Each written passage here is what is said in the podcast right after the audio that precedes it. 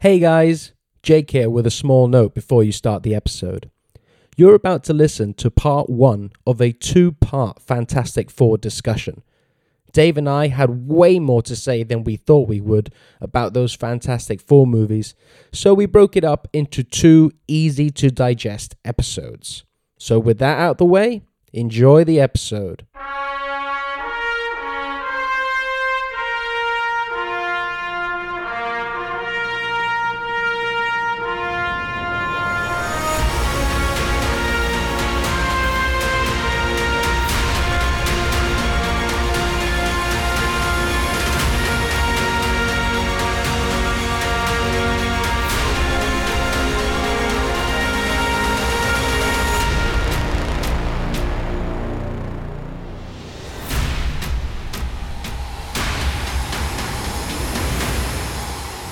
Welcome to Capes, Cowls, and Masks, the show where we uncover the world of soups and science fiction.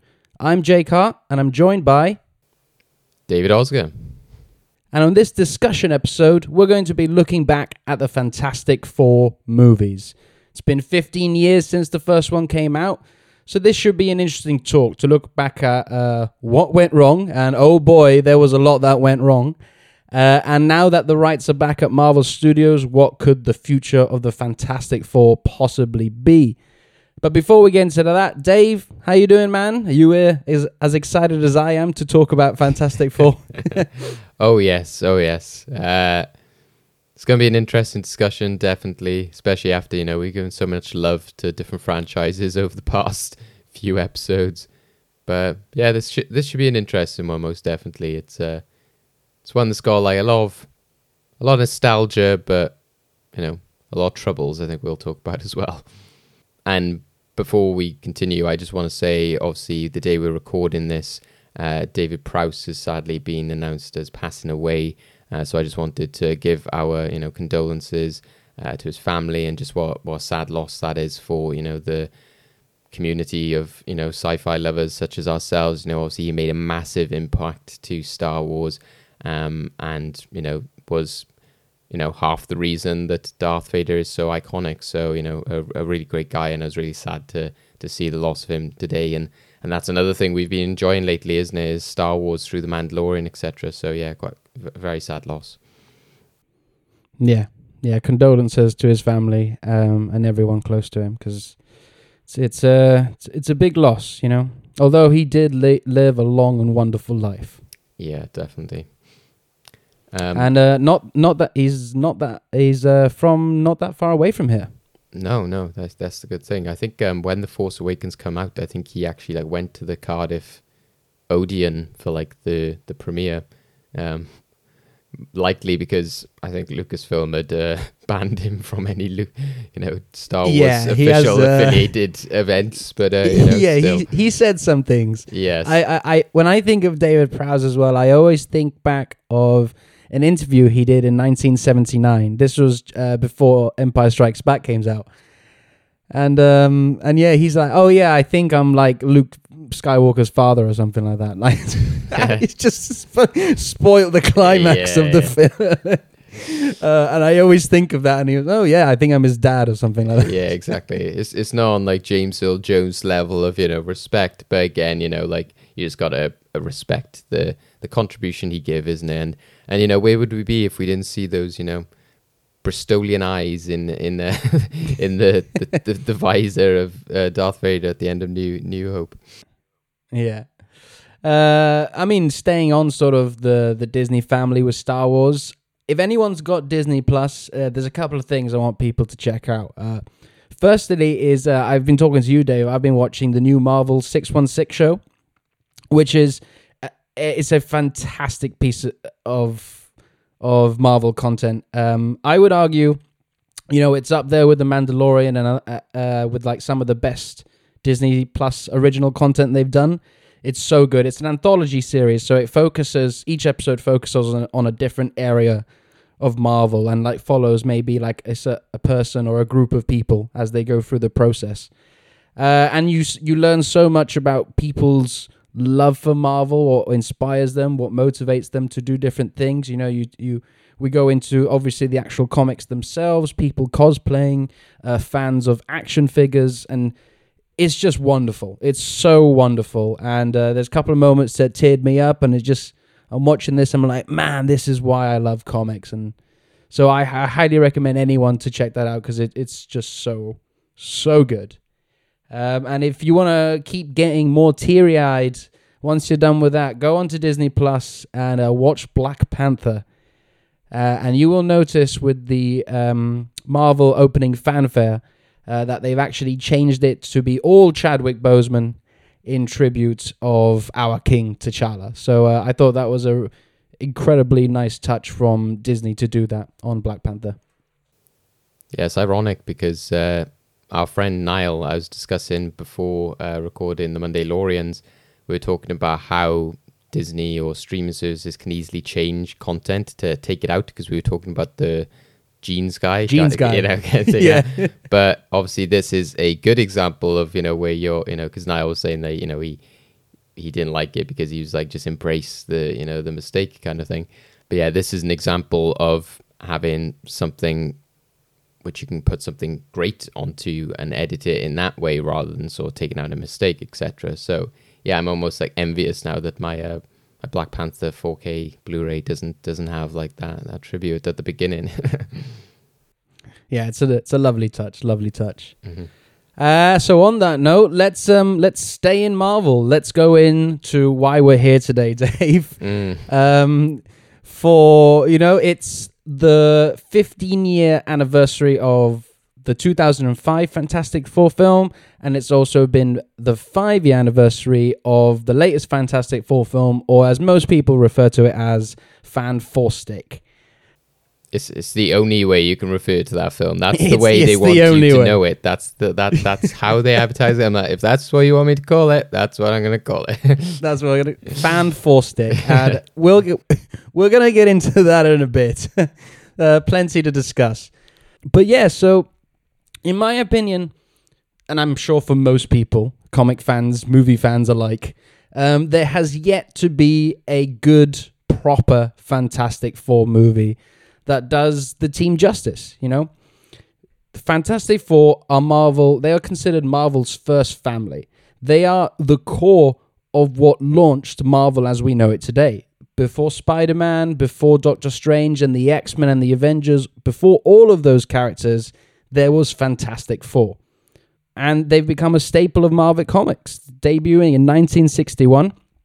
For people who don't know, uh, we got a core lineup of four characters uh, characters come and go, but these tend to be the four core, and that is Reed Richards, Mr. Fantastic, Sue Storm, the Invisible Woman, her brother Johnny Storm, the Human Torch, and Ben Grimm, also known as The Thing. Uh, they are a family first and heroes second, and I think this is an approach that makes them stand out uh, in the crowd amongst all the other superheroes in the Marvel universe. So, uh, Dave, what's your relationship and history with the Fantastic Four? Uh, before we get into the films themselves, what do you think of like the IP, the brand, the team, the characters? What's your history with them? Um, like I don't have a massive history with them in terms of like comic books or you know reading about them specifically. So even though you know I don't have a great history with the law characters that way, I've still checked out like old issues of Spider Man or X Men, etc Whereas, you know, the Fantastic Four never, you know, quite grabbed me, but you know, there was that period in our lives in which obviously everyone was getting an animated show and they would cross over. So I remember the Fantastic Four appearing in the Spider Man animated series. They had their own animated series. And yeah, you would sort of like experience all of these characters. I remember, you know, Doctor Doom has always been a big character, whether that be in the Fantastic Four or in other properties as well. Um, so you know you would get uh, like your Marvel versus Capcom games on like the PlayStation One, and you'd have like you know Doctor Doom would be one of the you know the, the awesome characters to play on that. And yeah, you know it's just the aspect of them being a part of the Marvel universe. You know they've always been there as Marvel's first family, like you said, and and you can feel that relationship to Stan Lee. You know, you if you just look at any basic history of Stan Lee. You know, the Fantastic Four are always there as one of his early creations. So I think that you always feel a connection to the Fantastic Four as a fan of comic books or Marvel, no matter your experience with their comics or their TV shows or their movies, just because you know it's kind of like any sort of like legacy character you know you can appreciate the the history that it's like superman or batman you know that there's um, a history in those characters and they're some of the early superheroes that we got. So you know i've always appreciated them and respected them from that standpoint and i've had my idea about who they are as characters. But like you said it's just unfortunately i don't think any of the films have ever captured that. And i don't even think it's a case of they've never you know got the story elements quite right or they've never got like the characters quite right or the look you know there's other properties in which they've like messed up the the look of the characters or the powers or something like that don't get me wrong they mess all that up as well but you know they they never seem to have got the actual core appeal of the fantastic four you know say what you will again like i i really don't like the Marc Webb Amazing Spider Man movies. But, you know, he still understood what was special about Peter Parker and about Spider Man and his relationship with other characters. But with the Fantastic Four films, nobody seems to have ever understood what makes these characters unique and what their stories are all about. They they just get so muddled up in like the military and just like the celebrity of their powers and like the the weirdness of their powers. It, it's it's very bizarre, and like I said, you know, something we'll go into as we talk about the films. But yeah, I think it's really unfortunate, and I think going forward, as we'll also discuss, I think that's where it's important that you take that aspect of Marvel's first family. I think that needs to be core to the story, and I'll go into that about how I think they should reboot them and what I think the story should be. But I think that's what they need to do um, because to me they are the original 60s you know superhero team the first superhero team if you will. Um, and you know their powers are really fun. I think it's unfortunate that we haven't seen any great action sequences with them. Again you got you know tidbits of it in some of the films. Um, but i remember playing marvel ultimate alliance the you know so playstation game and you know some of those characters were like the f- most fun to play with because you know you're in like a team of four and and they were really creative in the way that they used them especially like sue storm johnny you know mr fantastic. They had some really like creative ways in which they could use their powers. So yeah they definitely haven't been served justice so far. And also shout out to the unsung member of the fantastic four. He is obviously the best fantastic four member who doesn't get enough credit, and I want to see him in, in the MCU, and that is Herbie the Robot um, from one of the early Fantastic Four cartoons, which the, the yeah. Human Torch was off doing his own thing with Spider Man, etc. But we don't need the Human Torch. We got Herbie the Robot. You know, you got the Thing, Mr. Fantastic, Invisible Woman, and Herbie the Robot. What better team do you need than that? Than this cute little uh, robot as the fourth member of the Fantastic Four. So, uh, you know, bring on Herbie the Robot as well. That's why these films fail. They never had Herbie the robot. If they had Herbie they the didn't robot, embrace if, Herbie. If yeah, they if they brought him in, the films would have succeeded. I think that should be your pitch to Marvel. like, just got to bring Herbie back. That's the only way. If there's nothing else you do today after listening to this podcast, go watch just the intro. I just love it. It's just the way that it goes, like the Fantastic Four, Mister Fantastic, the Invisible Woman, and Herbie the Robot. and like, it is like so strange, so weird. Yeah. Um, I mean, yeah, my history of Fantastic Four is maybe a bit deeper than yours. Like, um I like it's funny because most people when they think of Marvel, they do think of like Spider Man and Hulk. I would probably say those are like the and Captain America. Those are probably like the the faces of Marvel in a way. But when I was growing up, I was actually more into the weirder stuff of Marvel, which is why the the sort of first Marvel comics I read were X Men, uh, Doctor Strange, and Fantastic Four. And, you know, they're all sort of weird comics in a way with weird characters and weird powers and and also like a lot of the villains well not necessarily villains but a lot of the antagonists the, the fantastic four fought each week um, were monsters in in one way or another, like some form of a mutation or monsters, and they were monsters in a way. So for me, I as a kid, I always loved the fact that it was like monsters fighting monsters in a way, because uh, I was grew up on monsters as well, being a big fan of like Godzilla and and things like that. So that always attracted to me, and the fact that they were, you know, a family first. That I w- I always found that great because for most superheroes, it's this solitary thing. It's like, oh, you know, I've got the weight of the world on my shoulders. You know, Peter Parker with great power comes great responsibility. All this stuff that they they feel that they have to do on their own. And then these guys here, where it's it, it's still a it's a dysfunctional family. Don't get me wrong, but it's still a family, and it's something you didn't see in any of the other comics uh, that Marvel were producing. So that's what really attracted me to them. Um, I did sort of phase out of them as I grew up. I started reading maybe a bit more edgier stuff. But then when we had the Fantastic Four movies, I was so excited because that was the sort of era uh, that we were, you know, we couldn't believe the era we were in as comic book fans. Wow, we're getting Spider Man films, we're getting X Men films. And not only that, they're good you know these films are pretty good like you know uh, you, would have to hope that there would be a good superhero movie and you know sometimes mediocre would be good enough for comic book fans since we had spider-man and the x-men movies we, we set a bar and then these films came along and it was like oh wow okay there's just no respect for the characters at all there's it's it feels like it was made for the sake of riding on this hype train, the trend of making these superhero films. So yeah, it just failed on all cylinders for me in that case. And then you will get into like the Josh Trank reboot, but that just failed again even more in, in a completely different direction. So it's a big shame because I think that Fantastic Four are Marvel's first family. There's something so unique about them, something so iconic about them, uh, with you know skill sets and powers that I don't think we've really properly utilized in the movies. And I believe they could be something incredibly special to the MCU. And it's a team that people should love more.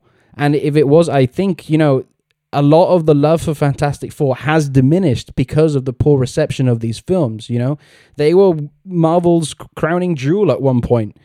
So it's in, it's you know it says something that Fox when they produced these films they just didn't respect the character at all and tarnished the brand for a long long time. And you know even now if Marvel were to redo the Fantastic Four and of course we know they will at some point there's still from some people going to be that hesitation of like oh well the last few were pretty awful so like how are you going to redeem this and like we said, we'll talk about our thoughts there. So, yeah, I love the Fantastic Four. I don't think they get enough credit, and like I said, the the films just ruin the brand for them. Yeah, definitely, and I think that, like you said, that era which they came from in terms of the film, the you know the Tim Story films, it was that aspect of like, oh well, you know, this Tobey Maguire, Sam Raimi films doing really well. Everyone just wanted to copy that, and you know, in doing so, they kind of all messed it up because they kind of missed the point and sort of focused on like the the wrong aspects, especially the aspects that maybe they weren't as accomplished to do as directors and writers, etc. And also, you know, simply just messed up because maybe they were too too lazy about it. So yeah, I think that you know their execution has a lot to do with the fact that it was also Fox because you know I think as much as we have nostalgia and like appreciate and love a lot of the, the X Men films, you know those aren't really faithful at all either. Um, and I think that they took that a lot of aspects from that over to this franchise as well, which is strange because, like I said, in some ways, Spider Man, you know, they still went with the costume and stuff. It was still quite a faithful adaptation. So, and the the Fantastic Four is probably you know, discounting things like Galactus and big ridiculous aliens, like you said, the actual team itself, you know, you can do that pretty like realistically without getting too too bizarre. Because um, it's not like the X Men again, where you got like these goofy, you know, yellow spandex and that kind of stuff. So, um, but I think it was that aspect of just thinking that like, oh, we can reinvent these characters and we can change them up for a new generation, like we have with the X Men. And again, it, it just it just didn't work here. I think that they got lucky with X Men because they still had some of the core themes and they sort of made it their own. But this was just a hodgepodge of sort of trying to do the Sam Raimi thing and trying to do the the Bryan Singer X Men thing, and it, it just didn't work. You are trouble. Mm. Trouble is my middle name. Oh, you're hot. Why, thank you, so are you. And I'm not afraid to cry. Yeah, let, let's get into that. Let's get into the first two uh, outings uh, by Fox. Uh, disclaimer: I will say yes. There is a fourth Fantastic Four movie out there for people to check out if they want.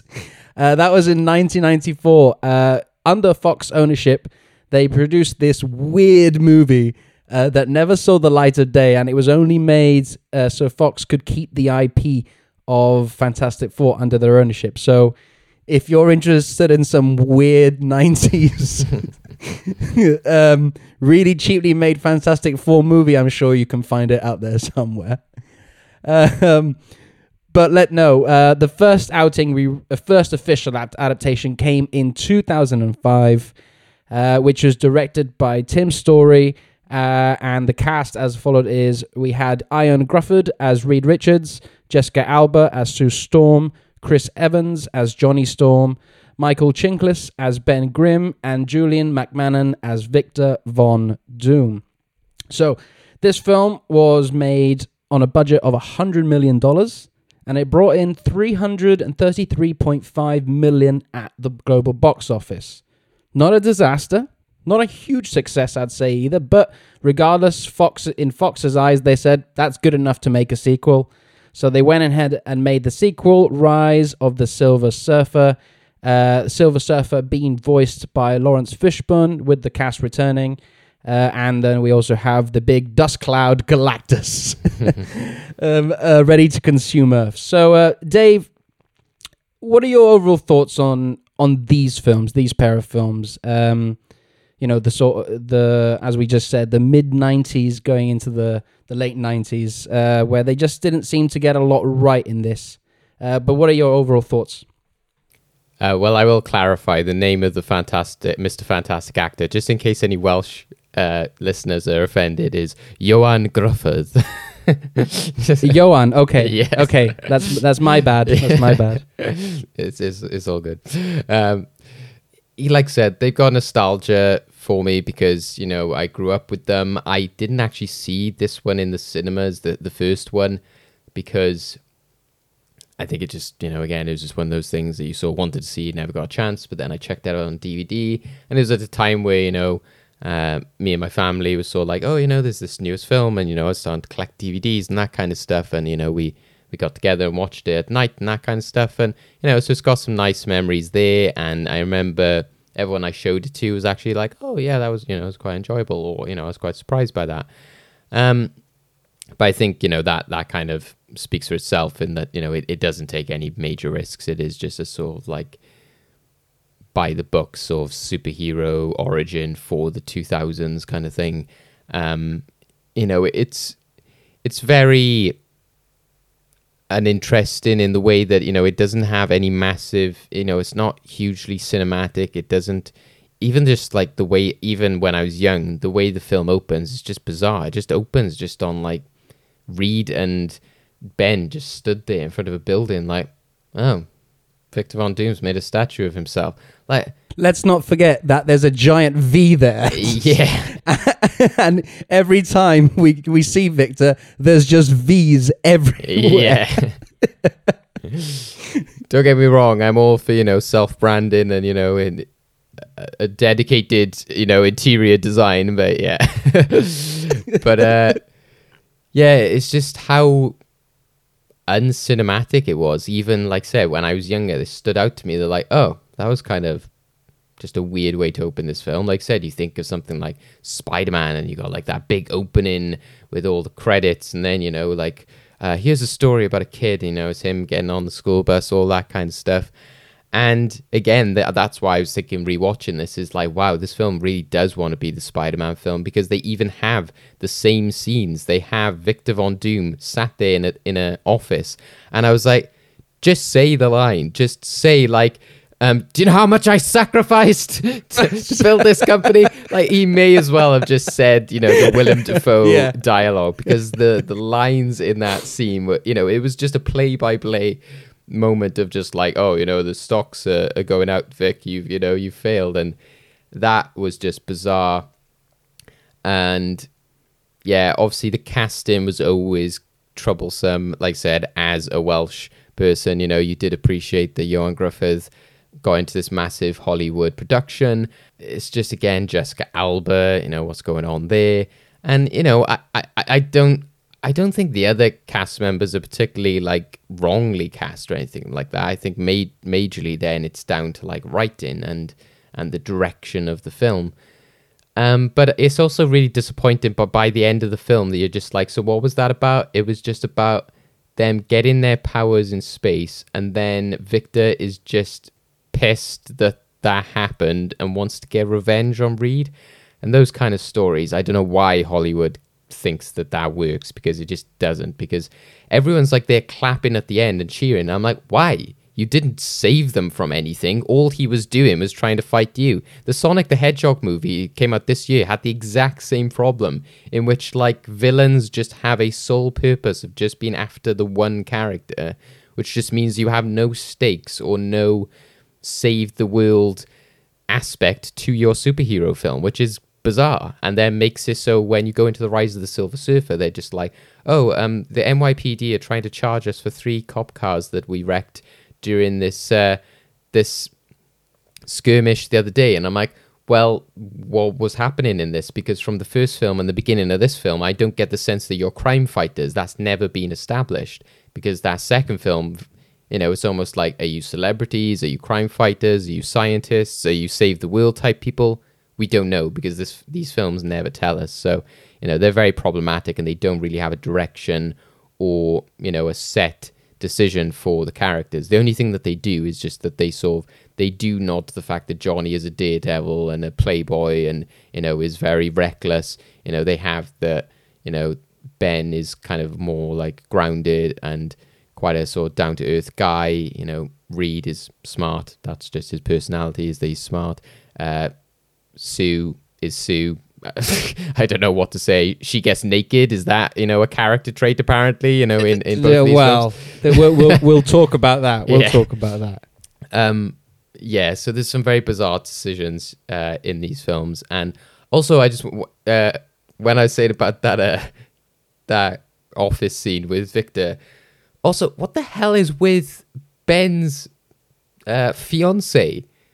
What kind of realistic person is this? Oh this? my god! what yeah, that character just like is just there like you know what i've loved you for 10 years or however long it is but i can't get over this and i'm not even willing to speak to you about it it's like you could be angry at characters but then there's just being angry that they don't even make any sense you know it's like if she was even just his girlfriend that they'd gone out for a few years i would have understood but like you cannot legitimately buy that his fiance who like is really excited that he's home and is you know saying how you know what's wrong baby and all this would then just show up and like dump the ring on like the bridge and not even talk to him i'm like wow that is another level of like you know God, I hated that up. moment. I, I hated that moment so much. I was just like, "You're a dick." yeah Like, why on earth would you do that? Like, God, yeah, I, I have to echo everything you've said. This this film is just so many so many problems with this film.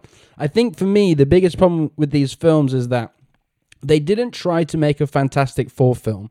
They tried to make a mo- a mo- a naughties movie with the Fantastic Four characters in it. You know, it just had too many tropes of the naughties in regards to that. Now, to a certain extent, I agree with you. They had the characteristics for these characters to a point. Like, yeah, uh, Reed's the brainiac. Uh, Johnny is a literal hothead. Uh, Sue wants a normal life, and Ben is the comic relief. You know, to a certain extent, they got that right because that's how sort of those characters are in the comics. But it didn't feel like they were those characters. It felt like they were caricatures of those characters. It was way too cartoony and it relied too heavily on like in jokes and all these tr- like I said tropes of the of the the the naughties. And I think all of this just came at the expense of telling a true Fantastic Four story. It just got caught up too much in the celebrity of it, you know, um, that sort of again naughty style, you know, paparazzi everywhere. It's bling bling, and I'm just like, I don't vibe with this. This is not. Yes, to a certain extent, the Fantastic Four. They've never hidden their identities, so they are celebrity superheroes. People know who they are. But they these films they just took it to a whole new level. It just felt like I was watching an MTV movie or something. Yeah, I actually thought MTV because I just quickly, ironically, in the second film they have E News comes up like, oh, what's Sue Storm wearing? And I actually thought at that moment, this is what these films are. They are the E News of the you know Fantastic Four. It's if E News made a Fantastic Four film. And to top it off even worse, like there's this scene where Johnny is snowboarding. Um, and and with the music going, it's like this pop punk music of the noughties. I'm just like, am I watching a commercial for a snowboarding like festival or something like that? Because it literally just felt like I was watching that, and I was like, what has this got to do with what we're watching? You, you can't imagine them like going down the slope of the seaboard and then just being like winter wear from you know active active Yeah. wear is you know like Yeah, the best way to like relax on the slopes The thing is, I can just that is just so studio mentality when I watch that scene because I'm watching that and I'm imagining them in the studio cutting the film, then going, "Yeah, the kids are gonna love this because this is rad." You know, everybody like the kids love snowboards and snowboarding, and I'm just like, "What is going on here?" This just feels like it's too celebrity, it's too commercialized, uh, and like and like I said, it's too cartoony. The car it's just too much. It's too much. These films for me um, in the like the goofy um, comic sense, and I'm just like, I can't do it, man. Yeah, I struggle with these. Like, I will, uh, we'll, we'll talk about Fan Four Stick in a bit, but I will give this over the edge of that one. Is that there is a little bit of charm in these films. Mm. There is something there, and I think you probably relate it back to the nostalgia and where it came from. But yeah, everything else is just it's a disaster. What's going on? And then with Sue, again, it goes back to like this paparazzi celebrity lifestyle. Jessica Alba being a huge actor in the noughties, just too much over sexualization of her.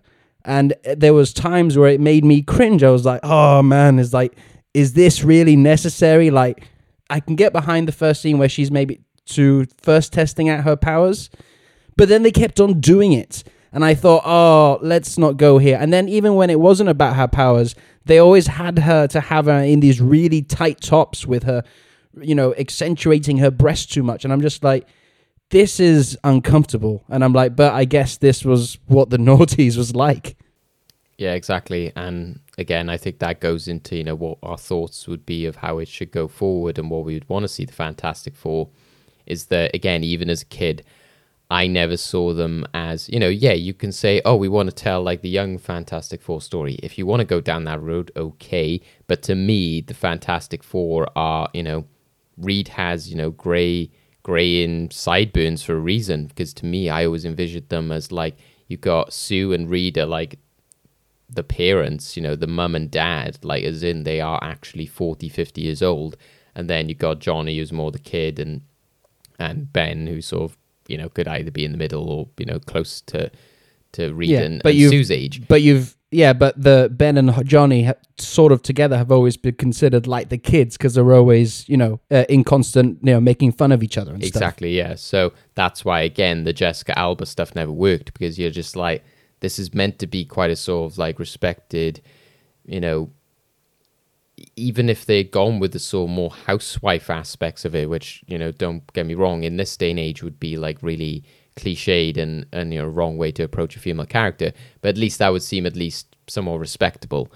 Um, and like I said, I, I don't think s- some aspects of the film, I don't even think some of it is nostalgia. I think, like you said, some of it is just the charm of those type of films of that that time. And I think this is a case for all of the films. I think that all of them, I think there's a there's a good film buried in all of them, and there's like potential in every single one of them. You know, I don't think that any of them I don't think I'm not saying that any of them could have been edited into a good film. It's just that sometimes you see certain lines or certain story points, and you're like, why weren't you there like the first stage of scripting, going, you know what, let's move that over here and let's to do this, Reefs, you know, move that. And I hate it when like, especially you get like great lines and then they just ruin it with something else. And I think Fantastic Four is a good example of that because I think this does genuinely have some good comedy in it at times. You know, even though you know that that scene you mentioned with the snowboarding is really stupid and cli- uh, you know cliche, I do really like the line where she's like, "You're on fire," and he's like, "Thanks, you're pretty good too." I'm like, that is a that is a good joke. I yes, I will. I will say that the best parts of this movie came from Chris Evans as Johnny Storm. His comedic timing is on point in this film. Yeah. I just felt like there was too much comedic going on. Yeah, yeah. Um, but even I think Michael, you know, I, I this might be you know sacrilege, but I don't actually think Michael Chiklis as the thing is that bad. Actually, I think obviously he is very much a comedy actor. He's kind of of that SNL sort of you know pool of American actors. And I don't think, you know, again, this he could work in like a serious like MCU film or anything like that. But he, I, I, I, he never came across as too, you know, like there is like the parts like where he puts the shaving foam in his face, he's like Johnny and all that kind of stuff. But again, if you're going with that sort of like campy, you know, silly, oh, you know, family hijinks, you can get away with it. Um, but I do like as well the scene where like that guy is on the bridge and he's just like, "You think you got problems, bud? You know, like take take a look." And I'm like, "That is like really true. Like that that is a great moment." Uh, but then you you know it's just the fact that the film then wants to like ruin all of that by then being like, "Oh, let's have like a bird poo on him. Wouldn't that be fun?" And you know like. It's like, oh, and let's have like the dog in the, the fire truck, like, you know, like put his paw over his eyes. Oh, wouldn't that be cute and fun? It's just, they always ruin those moments. There's some good jokes, but they, they're followed up by crap jokes on the character of the thing in this one. In the first one, he's hated Victor Von Doom this entire film. There's been no sense of redemption at him. But then at the end, he's like, "Oh, I'll help you.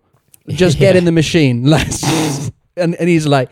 And then he's like, "Yeah, Reed's an asshole. I should be your friend." Like, well, where, like this, there was no point in the film. Like, I would have got behind it if, like, throughout the film, Victor was like planting seeds but it's all of a sudden it just comes out, yeah, Reed's an asshole. I'm gonna go with you. Put me in the machine. Like I just it just felt so half baked. Do you know what I mean? And then oh, okay, let's talk about Doom then, because man, right. I will say this up top that I love the Fantastic Four, but above the Fantastic Four, I love Doctor Doom. Hmm. I think he is my favorite villain in the whole Marvel universe. He's so complex, you know what I mean? And he, this guy has literally gone toe to toe with the Fantastic Four, the Avengers, the X Men. He's one of, he's like, I would say he's Thanos level in a sense. And what makes him more scary is that he's not this giant purple alien with a gauntlet of, of stones. He's just a dude with his superior intellect and his technology. Mm-hmm. But here, they just made him this, re- again, this zany, over the top villain with his his powers. First of all, he shouldn't have powers. It ruins the complexity of Doctor Doom, and what makes him so compelling is that he can go toe to toe with all these super powered people, and he doesn't have those powers. He, it's just because of his intellect and his uh, technology that he can do it. Sort of like Iron Man in a way. Um, so, but they just gave him powers, and they gave, I never understood his goofy powers, the electricity and stuff like that. I just I didn't understand. And then his motives, like there was a bit of adversary between between him and Reed, but not enough for the end of the film to go. Well, I hate you all. I'm gonna like destroy you all. I just it just it ruined it for me, and you know, at least compared to what we get later with the fan fan stick, Julian McMahon, he's trying to have some fun with the role. I can see he is trying, but he's just given this awful material to work with, and I just can't get behind it. It's just, and then to bring him back in the second film, I'm like, what are we doing here? Like, and and it's not even different. It's the same motivations as the last film. He's like, oh, I want revenge because, uh, yeah. So yeah, it just complete Doctor Doom above all else in this film is the biggest failure for me. Yeah, and it's again they're trying to copy the other films. It comes across very much as like, oh, you know, in Spider-Man, Green Goblin was developing his powers alongside Spider-Man, so you know we need to have Doctor Doom develop powers from the accident as well, and he needs to be like discovering his powers at the same time as the Fantastic Four. Um, which, like I said, doesn't work because you've got like these very elaborate powers. You know, the idea with Spider Man and Green Goblin is that they're supposed to be like two sides of a coin and they're supposed to be like very you know similar in some ways. Um, but also they try and go for the like the magneto approach as well of being like oh you know magneto's always the villain in the end. Like you know rise of you know the silver surfer you know he he comes back and you know he he betrays them you know just like uh, magneto did X2 and all this kind of stuff. And it's just like that doesn't work because you're not telling like the same story. Just telling like you said some guy who's just pissed at the fantastic four but doesn't have any like other ulterior motives which is just ridiculous. And I think you can tell immediately like how bad this character is and how cliche it is that at the beginning of that Fantastic Four film, he proposes to Sue and even says you can see it as a promotion if you want. Oh, I'm like, God. wow, what a douche. And also, why the fuck is he proposing to her when they're not even going out? yeah. Like Sue, because Sue tells Reed, "Oh, we're not a thing. Like that's not happening." Yeah. And he's like, so out of nowhere, he's like, "Oh, I'm gonna marry you," but Yeah. consider this a promotion. Yeah, talk about hashtag me too. You know, he should be the face of that. Like, what an absolute dick. so, yeah, I always found that weird. I, I, I respected that they went for at least the look, and like I thought that the the look of the character was somewhat faithful and, and seemed a decent adaptation. Uh, in the second film, it just turns bizarre. I don't know why they they're like, oh yeah, and let's bring back like the look, but let's give him like this weird. I don't know, like tarpaulin piece of leather material he found on the floor as his cloak, which is a bit weird. Um, And give him a surfboard. yeah, exactly. Let's go for a spin. My favorite line of that film. Um, Oh no! so yeah, Doom is is very problematic, and like I said, you know, with every superhero film, you know, it's it's something that I always think is that you know behind every good hero there needs to be a good villain, and you know that they don't succeed in in doing that, unfortunately. So It is known by many names. My people called it Galactus, the devourer of worlds. Yeah. So then we got the Rise of the Silver Surfer movie. Uh, like I said, they earned enough at the box office to go, hey, let's make another one. So on the Rise of Silver Surfer, the budget was increased to 130 million, uh, but le- it grossed less at the box office at 301.9 million. So they spent more and earned less. And if you ask me, it was even worse than the first one for me. You know, having rewatched these, I was just like, uh, like I think probably going into it because the first one was poor. I had no connection to these characters going into the second one. I'm like, I don't care about these characters. But the second one was even worse because everything I hated about the first one, the celebrity aspect of it and all that, the MTV of it all, it was taken, it was on steroids in the second one, you know? Like, again, to a certain degree, they did keep it to the comics because you know the Reed and Sue wedding in the comics is a big event. You know the paparazzi were were covering it. It was a huge thing, and then uh, Galactus invades and disrupts the, the the wedding. You know, or Silver Surfer, I should say, before Galactus comes aboard. Um, but then, like you said, why the hell is the news still focused on the wedding when there's an intergalactic threat going on? Like, and and like throughout the whole film, it's just the news. Oh, what's she going to be wearing? Oh, when's the date going to be postponed to? Why are we talking about postponed date when the world could end? Like yeah. it just, yeah, it just ruined it for me. the news And then- report actually says, but more importantly, you know, the thing that everyone's talking about, and you're like, no, go back. more to that, you know, importantly yeah, yeah. than the end of the world Yeah. like i just so yeah and then again the characters they just didn't do it for me um, again too much over sexualization of jessica alba they're like oh yeah let's turn it up again even more in this one and yeah as we mentioned bringing back doom and then silver surfer it just felt a bit flat for me silver surfer and then obviously we get galactus who is a Thanos level type villain. You know, this huge sort of almost deity, you could say, that swallows whole planets. And then he's reduced to a giant dust ball. Like it's it's just falls on so many levels. Uh, and uh, yeah, like I just felt it was much worse. Well, maybe not much worse because the first one's pretty awful, uh, but uh, it was worse than the first one. That idea that you know with Galactus and everything, it seemed like it was an afterthought because weirdly, one of the special effects supervisors said that you know at the end of the film when Silver Surfer, you know, spoiler, but you know, he goes into like Galactus and he sort of sacrifices himself and the energy from the board to destroy him. Originally, that didn't happen. They said they didn't shoot any of that because originally he was just going to fly off and Galactus was going to go chase him and that would be it, the day saved. And I was like, what? You weren't even going to show Silver Surfer defeating Galactus or show Galactus being destroyed.